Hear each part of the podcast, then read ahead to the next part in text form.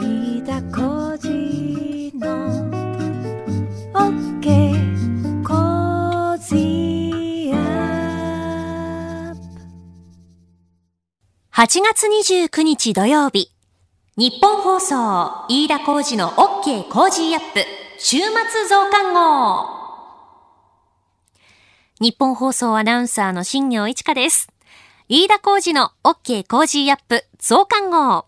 今週の放送でセレクトした聞きどころ、紹介しきれなかったメッセージ、今後のニュース予定などお届けしていくプログラムです。前回増刊号始まりましたけれども、初回たくさんの方にお聞きいただきました。本当にありがとうございます。温かいお言葉もたくさんいただきまして、本当に励みになります。そして、OK!Cozy up! のツイッターのフォロワー数2万を超えました。こちらも本当にありがとうございます。まだツイッターフォローしてないよという方いらっしゃいましたら、番組の放送が始まる前に、お届けするニュースのラインナップについて更新したりですとか、放送終わった後は聞きどころについてもアップしたり、あとスタジオの様子の写真もねたまに載せていますので、よろしければフォローしていただいて見ていただければと思います。この増刊号は毎週土曜日の午後に更新していきます。では早速、今週の各曜日の放送の聞きどころを改めて紹介します。24日月曜日、評論家の宮崎哲也さんには、コロナ特措法の改正と消費税 0% 近辺への減税について解説いただきました。25日火曜日は、アメリカ共和党大会スタート、トランプ大統領が掲げた公約の中身について、ジャーナリストの長谷川幸宏さんに解説いただきました。26日、数量政策学者の高橋洋一さんには、今後の米中対立、そして中国経済について解説いただきました。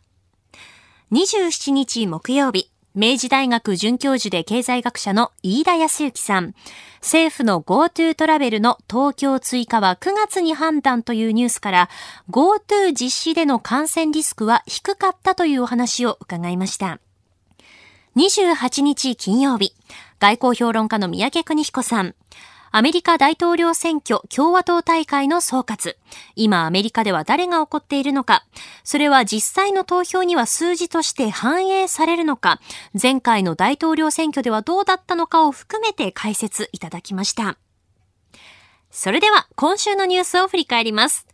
8月26日水曜日、高橋洋一さんとお送りした、中国習近平国家主席が今後5年間の経済目標の策定に向けた会議を開催というニュースをプレイバック。中国習近平国家主席、中期経済目標の策定に向けた会議を開催。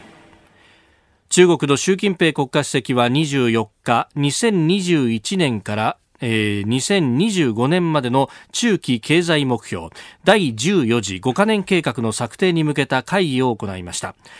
習氏は国内大循環による内需主導の発展計画とする方針を示しております。共産圏の国々って5カ年計画とか、ね、好きですね。好きですね。ちゃいけないけど、そんな5カ年も分かるわけないだろうってんで、こんなのやらないってのが普通なんですけどね。なるほど。うん。だって分かんないじゃないですか。でも気持ちが、出てるから、はい、なんか外から研究者にとってはね、有用な情報になりますけどね。内需主導ってそうだろうなって今まで大したこと、内需主導がないし、中国って消費のウエイトって結構日本より低いんですよ。日本だと GDP の6割ぐらいなんだけど、中国はもう4割とかそういうレベルになっちゃってね。だいぶ違うんですよね。だからやっぱり内需があんまりなくて、消費がなくて、それで設備投資みたいなんで稼いでるってそういう国なんですけどね。でもちょっと発展段階論から見るとちょっといびつな国でね、はい、本当はもうちょっと消費とか、あと内需が増えてからやんなきゃいけない。あと工業化っていうね、はい、ある程度工業化が進展して消費が大きくならないと先進国の経済構造にはならないんですけどね。そこに至る前に工業化もそこそこで終わっちゃったし、はい、それだから中国のこれからの発展っていうのは結構みんな疑問符を持ってるってところがありますよ。ややあれですか、中三国の罠みたいなものに中三国がハマってるってそんな感じがしますね。なんか一人当たりの 1万をわーって大きく超えるっていうのはなかなかなさそうと。あそこで足踏みしちゃう、うん、だから今までのね、まあ、発展段階ですとね、工業化ある程度進展させて、はい、国内の消費需要がある程度大きくないとなかなか1万ドルは超えにくいっていうのが研究は多いんですけどね。そこに中国がハマってるように私は昔思って、はい、そういう論文を書いたことありましたよ。まあやっぱり、先進国に行くには内需主導に変えていかなきゃいけない。そうですね。だから消費の GDP の6割か7割になるとかね。うん。それでそれとともに工業化も進むと。はい。それするとまあ次の発展がうまくいくっていうのが普通なんですけどね。中国はそういうパターンじゃないんですよね。だから大変だと思います。それで習近平さんいろいろ頑張ってるけどコロナで、はい、ほらアメリカのデカップリングがかなり強烈でしょ。今回中国企業のアメリカ国内の記載とか調達を締め出しとかね、はい、どんどんあってだからどこも先進国で付き合う人が少なくなりつつありますよね、うん、特に英語圏の国なんかは、はい、やっぱりアメリカイギリスなんかが中心になってやってて、やっぱり中国の脅威をすごく感じてますからね、うん、そうすると習近平さんはだから国際的に孤立する可能性が結構あると思いますけどね、うん、まあ今ね王毅外相などがヨーロッパ歴訪なんて言って、うん、イタリアにも行ったりしてますけれども、うん、まあ一帯一路にこうパクッと食いついた国にまずプレッシャーをかけに行くっていう感じですかね、これ。でも一帯一路に食いついた国がコロナで深刻になっちゃったからね、だからもう皮肉なもんですよね、うん、だからちょっとヨーロッパもあれですよね、中国に対しては、はい、距離を置くような気がしますけどね。メルケルさんはちょっと違うかもしれませんけどね、ドイツの、うん、でもやっぱり習近平さん今手詰まりだから今度韓国行くとかいう話なんでしょ。ああ、なんかコロナがね、収束した暁には習近平さんが訪問するって話が出てきてます、だから韓国もすごい踏み絵踏んでるなと思いますけどね。今のこの時期にどっち向いてんだって話になるでしょ、おそらく。西側諸国の民主主義国なのかというふうなプレッシャーも受けるだろうしね、はい、習近平さんもだから今国内も大変だろう、経済が大変だから、もうなかなか手が打ちにくいかもしれませんよね。だって国内あれじゃないですか、なんだっけ、洪水がすごいじゃない。そうなんですよね。うん。それでアメリカとの間はガチンコやってるから農産物の大豆なんか輸入はしないかもしれないってでしょ。はい、そうすると食料が大丈夫というレベルになっちゃうじゃないですか。だからこそなんですかね、食べ残しダメ運動。そうそう、あんなこと言ってるのはそうでしょう。国内ね、なんか洪水被害がひどいっていうのと、アメリカの輸入からの輸入はないかもしれない。だから、国民を耐えしのげって、そんな感じはしますけどね。まあそこのところいろんな分析が出てて、一方で中国の外貨準備が今ガンガン目減りしてるというような話も、それこそ1兆ドル、切ってるんじゃないかという話まで出てきてます。まあ、外貨準備っていうのは国全体で対外資産があったときに、はい、対外資産のうちの政府の保有分を外貨準備って言うんですけどね。もともと国全体の対外資産がなぜあるかっていうと輸出超過だからそうなるんですよ、輸出ができなくなったらそれ減るんですよ、それだけのそういうふうな単純な関係なんですけどね。そうか、だから今コロナの影響で世界的に経済弱ってて、だから中国が輸出主導がうまくいってないでしょと。そうすると当然輸出して対外資産があるってことなんですね。そのうちの政府の保有分を外貨準備と呼ぶだけなんで、はい、そうすると政府と民間を合わせた対外資産が減ってるっていうのは事実だと思いますよ。それは輸出入で輸出が減るから、そう輸出が減ったらそうなります。だからそういう意味では外貨準備はただ単に減ってんじゃなくて、はい、そういうのっていろんな経済現象の結果に起こるんですよ、だから本当は経済現象の方が私なんか重要だと思うから、外貨準備なんていうのはそれはそうでしょ、減ってるでしょ、そんな感じなんでね。むしろそれをもたらした構造の方がそっちのは重要だからいつも私なんかそう思ってるんで、だからそうすると外貨準備が減ったのを大騒ぎする人でも輸出が減ってんだからそうでしょってしかそういう感じになるわけ。そうするとまあ国内で、まあ、コロナもそうだし洪水とかもあるで海外にも輸出ができないと、今だから経済は全く回らないダブルパンチの状態。でもよくこんなんでなんかまただいたい中国の GDP って嘘ばっかりなんですけどね、ほとんどもうまた捏造するのかなと私なんか見てますけどね。もともとこの習近平政権始まった頃は経済は李克強さんに任すと、リーコノミクスなんて言いましたけど、もう完全にそこも習近平さんがやるっていう形になって久しいですよね。これがうまくいくのかどうか、もともとねえ、そんなに賢そうな人じゃないから、ちょっと経済無理じゃないかなって私は思うんだけどね。安で、これ経済がダメになってっていうと、まあ、国内の不安が高まると、その不満をどう吐き出させるかってところで、怖いですよ。尖閣に来たら困るしね。ということですよね。今のところあれですよ、で出口尖閣しかないんですよね。コアインタレストっていうのは核心利益っていうんでずっと前から言われてるんだけど、はい、チベットウイグルとそれとあと南シナ海、香港、台湾、尖閣っていうのが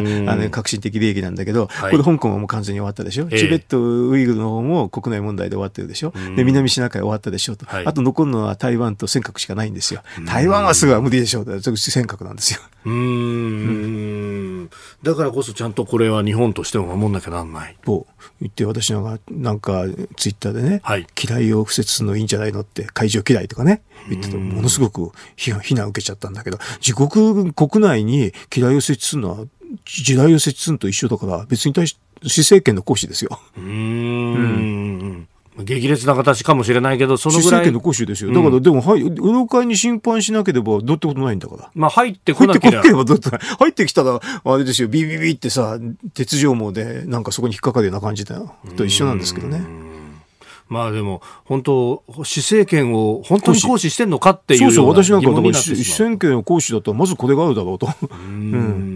言ってんだけどね。まあね、国会だと、それこそ、まあ、海洋調査をするとか。まあ、それはいいですね。そういうような提案が出てますけど。海洋調査もいいですよ。施政権の行使だから。私だから、いろんな施政権の行使のやり方があるから、嫌いも施政権の行使の一つですって言ってるだけだけどね。いずれにせよ、施政権をちゃんとした形で行使してるのを見せないと。話にならないからね。やっぱりそれで、目に見える形でやって、だから、嫌いのとこに、上に、ね、マスとかなんか出しておいて、嫌い、注意とか書いておけばいいんだよ、日本語で。入ってきたら危ないでしょってね。そういうのも施政権の行使です。今日のスクープアップ、中国の経済の話から、そして外へ出てくるというところまでお話をいただきました。今週は高橋洋一さんに解説いただいた、中国習近平国家主席が今後5年間の経済目標の策定に向けた会議を開催というニュースをプレイバックしました。高橋洋一さんの次回の出演はスペシャルウィークの9月9日水曜日です。さて、番組開始からコメンテーターとしてご登場いただいている高橋洋一さん、改めてここで経歴をご紹介します。数量政策学者の高橋洋一さん、東京大学を卒業後、当時の大蔵省に入省。2001年には小泉内閣で経済財政政策担当大臣であった竹中平蔵さんの補佐官を担当。2008年に国家公務員を退官。現在は下越大学で教授を務めています。夏にはアロハシャツでスタジオにいらっしゃっているんですが、お正月は箱根駅伝を現地で応援するという駅伝ファンでもあります。さらには、ポケモン GO にもハマっている、そんな一面もお持ちです。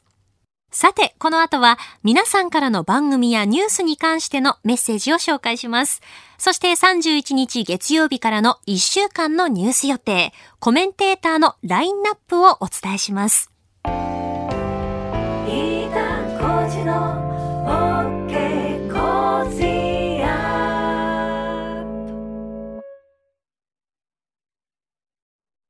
新業一華がお送りしている飯田浩司の OK!Cozy up! 週末増刊号。ここで飯田アナウンサーからことづけがありまして紹介したいと思います。YouTube チャンネルテレ東ニュースになんと飯田浩司アナウンサーが出演しております。局の垣根を越えました。篠原官邸キャップとニュースについて語っております。コメント欄にはですね、動く飯田さんが見られるというふうに、言ってくださってる方もね、いらっしゃったんですけれども、はい、動く飯田さんが見られますので、もしよろしければ、ご覧になっていただければと思います。YouTube チャンネル、テレ東ニュースです。そして、ここで私、新業からもお知らせがあります。私ですね、パラスポーツをずっと取材しておりまして、その取材の様子をですね、ウェブで不定期で、掲載しております。新業一華のパラスポヒーロー列伝というウェブ記事になっております。新業一華パラスポヒーロー列伝で検索すると出てくると思います。ですね、月曜日は東京パラリンピックまであと1年ということで、ニュースキーワードのところで、いろいろとお伝えさせていただいたんですけれども、その様子についても早速、パラスポヒーロー列伝に更新しました。ボッチャ日本代表、火の玉ジャパンの今、村上光輝監督にインタビューをしております。さらにはですね、ブラインドサッカー日本代表キャプテンの川村亮選手にもインタビューをしています。新型コロナウイルスの影響で、パラアスリートはそのコロナウイルスにかかってしまうと重症化のリスクがあると言われているんですけれども、現状どのような工夫をして競技の練習をしているのかといったところを伺っています。それではここで皆さんからいただいたメッセージを紹介します。中国にお住まいの30代の男性の方からいただきました。いつもポッドキャストで拝聴しております。私自身中国に在住していますので、中国問題はもちろん、とりわけ香港のニュースは繰り返し聞いております。海外で番組をお聞きいただいている方からいつもメッセージをいただいてます。本当にありがとうございます。現場の情報などはなかなか日本に行ってはわからないこともありますので、とても勉強になっています。アメリカやアジア、ヨーロッパなど、およそ40カ国の方にもポッドキャスト、YouTube でいつもOK!Cozy up! を聞いていただいているんですよね。これからもよろしくお願いします。あと現地の様子なんかもぜひ教えてください。この増刊号でメッセージを紹介させていただいた方には、OK!Cozy up! オリジナルマスキングテープをプレゼントします。では、番組やニュースに関してのメッセージも紹介していきます。今回はですね、10代、20代の方からのメッセージを中心にお伝えしていきたいと思います。ですね、兵庫県姫路市にお住まいの男子大学生の方からいただきました。今年の春頃に放送されていた辛坊治郎のズームそこまで言うか激論ロック&ゴーで飯田さんを知りました。阪神ファンということもあり、7月頃から YouTube ではありますが毎日聞かせてもらっています。飯田さんやコメンテーターの皆さんの意見を参考にして大学での授業に活かしたいです。続いて高知県にお住まいの20代の男性の方です。いつもポッドキャストで聞いています。日々たくさんのニュースがある今の世の中で、一つの重要なニュースを深く学べる番組には大変感謝しています。またインタビューや電話出演などで現場の声を直接聞けるのも大変勉強になります。続いては山梨県にお住まいの男子大学生の方からです。私は大学4年生の就活生で先日なんとか内定をいただきました。おめでとうございます。私の同級生も内定をもらっているようで、無事就活が終わっており、コロナの影響で採用数が減る前に就活を終えることができ、胸をなで下ろしています。ただ心配なのは私の後輩たちです。このままだと採用数が減って就職できないのではないかと不安がっています。なんとか日本政府には消費税減税なども含めた経済対策を実施して、再び就職氷河期世代を生まないようにしてほしいといつもラジオを聞いて考えていますというふうにいただきました。本当にありがとうございます。今後が心配ですよね。よく飯田アナウンサーも番組の中でも話していますし、著書の反権力は正義ですかという本にも書いてるんですが、飯田さんがちょうど氷河期世代のお尻の方だというふうによく言ってますけれど、やっぱりその時代っていうのは大学卒業してもなかなか就職できなくて苦労して大変だったというふうなことはね、いつも話しているんですよね。続きましてコメンテーターのリクエストもいただきました。静岡県にお住まいの50代の男性の方です。元テレ朝の末延吉正さんをたまには呼んでくださいといただきました。以前何とか番組にお越しいただいていたんですけれども、ね、その時は、すごく印象的だった言葉が、ファクトファースト、オピニオンレーターなんですよっておっしゃっていたのが私の中ではすごく印象的だったんですよね。こういった感じで番組で、この人をぜひというコメンテーターのリクエストもお待ちしていますので、ぜひお送りください。ね、おしまいはですね、須田慎一郎さんのファンの方からも続々とメッセージをいただいているので紹介していきます。千葉県柏市にお住まいの60代の男性の方からです。私は巨人ファンですが、須田さんとの阪神談義面白いです。これからも応援しています。続いては徳島県60代の男性の方から。毎朝ポッドキャストで聞いています。特に月曜日のお辞儀の大ファンです。仕事のスタートを番組通してやっています。番組の中ではニュース解説はもちろんなんですけれども、こういった野球談義といいますか、そういう話もよくちょくちょくしていますね。阪神ファンなのが須田慎一郎さんと飯田浩二アナウンサー、あと巨人ファンの有本香里さん、西武ファンの鈴木哲夫さんということで、よく前の日の野球の結果次第でいろいろ機嫌がコロコロコロっと変わってる部分もありますので、ぜひそちらも注目して聞いていただければと思います。メールたくさんありがとうございました。それではこれから主なニュースの予定を紹介していきます。30日日曜日 NHK キリンが来る放送が再開。31日月曜日内閣府から8月の消費動向調査を発表。テニス全米オープン開幕。大相撲秋場所番付発表。豊島園閉園。9月1日火曜日、防災の日総合防災訓練。マイナンバーカード所有者向けの消費活性化策、マイナポイントのポイント還元開始。厚生労働省7月の有効求人倍率発表。9月3日木曜日、アメリカ商務省7月の貿易収支を発表。アメリカ大統領選挙まであと2ヶ月。9月4日金曜日、定例閣議。小池東京都知事定例会見。アメリカ労働省8月の雇用統計を発表。9月5日土曜日、日本パラリンピック陸上選手権開催という1週間の予定になっています。OK!Cozy up!では9月1日の防災の日に合わせ、防災ウィークと銘打って特集します。8月31日月曜日は、まだまだ復旧作業が続く令和2年7月豪雨で被害を受けた熊本県、熊本放送の宮脇ラジオ制作部長に、豪雨災害時にどのようにラジオで情報を伝え、具体的にどのような対応が求められたかレポートしていただきます。9月1日火曜日は、先日渋谷駅の地下に渋谷駅東口雨水貯留施設が完成しました。こちらですね、およそ4000トンの水を一時的に貯水可能な施設になっていまして、都市型水害への備えについて取材してきた飯田アナウンサーがレポートします。同じく9月1日火曜日6時15分頃からお送りしている今日の早起きドクターのコーナーでは、東京都医師会の稲葉貴子さんに東京都の災害医療体制取り組みについてお聞きします。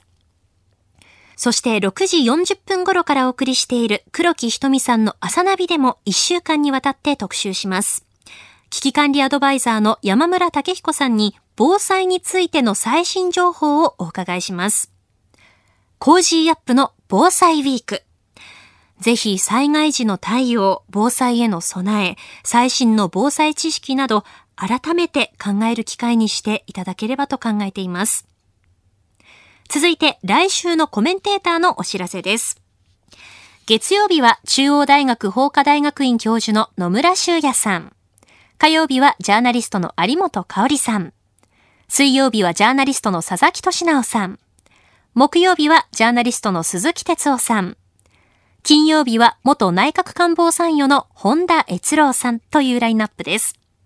コメンテーターの登場は7時台です。ぜひオンタイムでニュース解説をチェックしてください。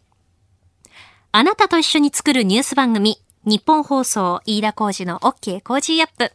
いつもご愛聴いただきまして本当にありがとうございます。平日月曜日から金曜日、朝6時から8時までの生放送です。ぜひ、FM 放送、AM 放送はもちろんですが、ラジコやラジコのタイムフリーでもお楽しみください。飯田浩二の OK!Cozy up!週末増刊号。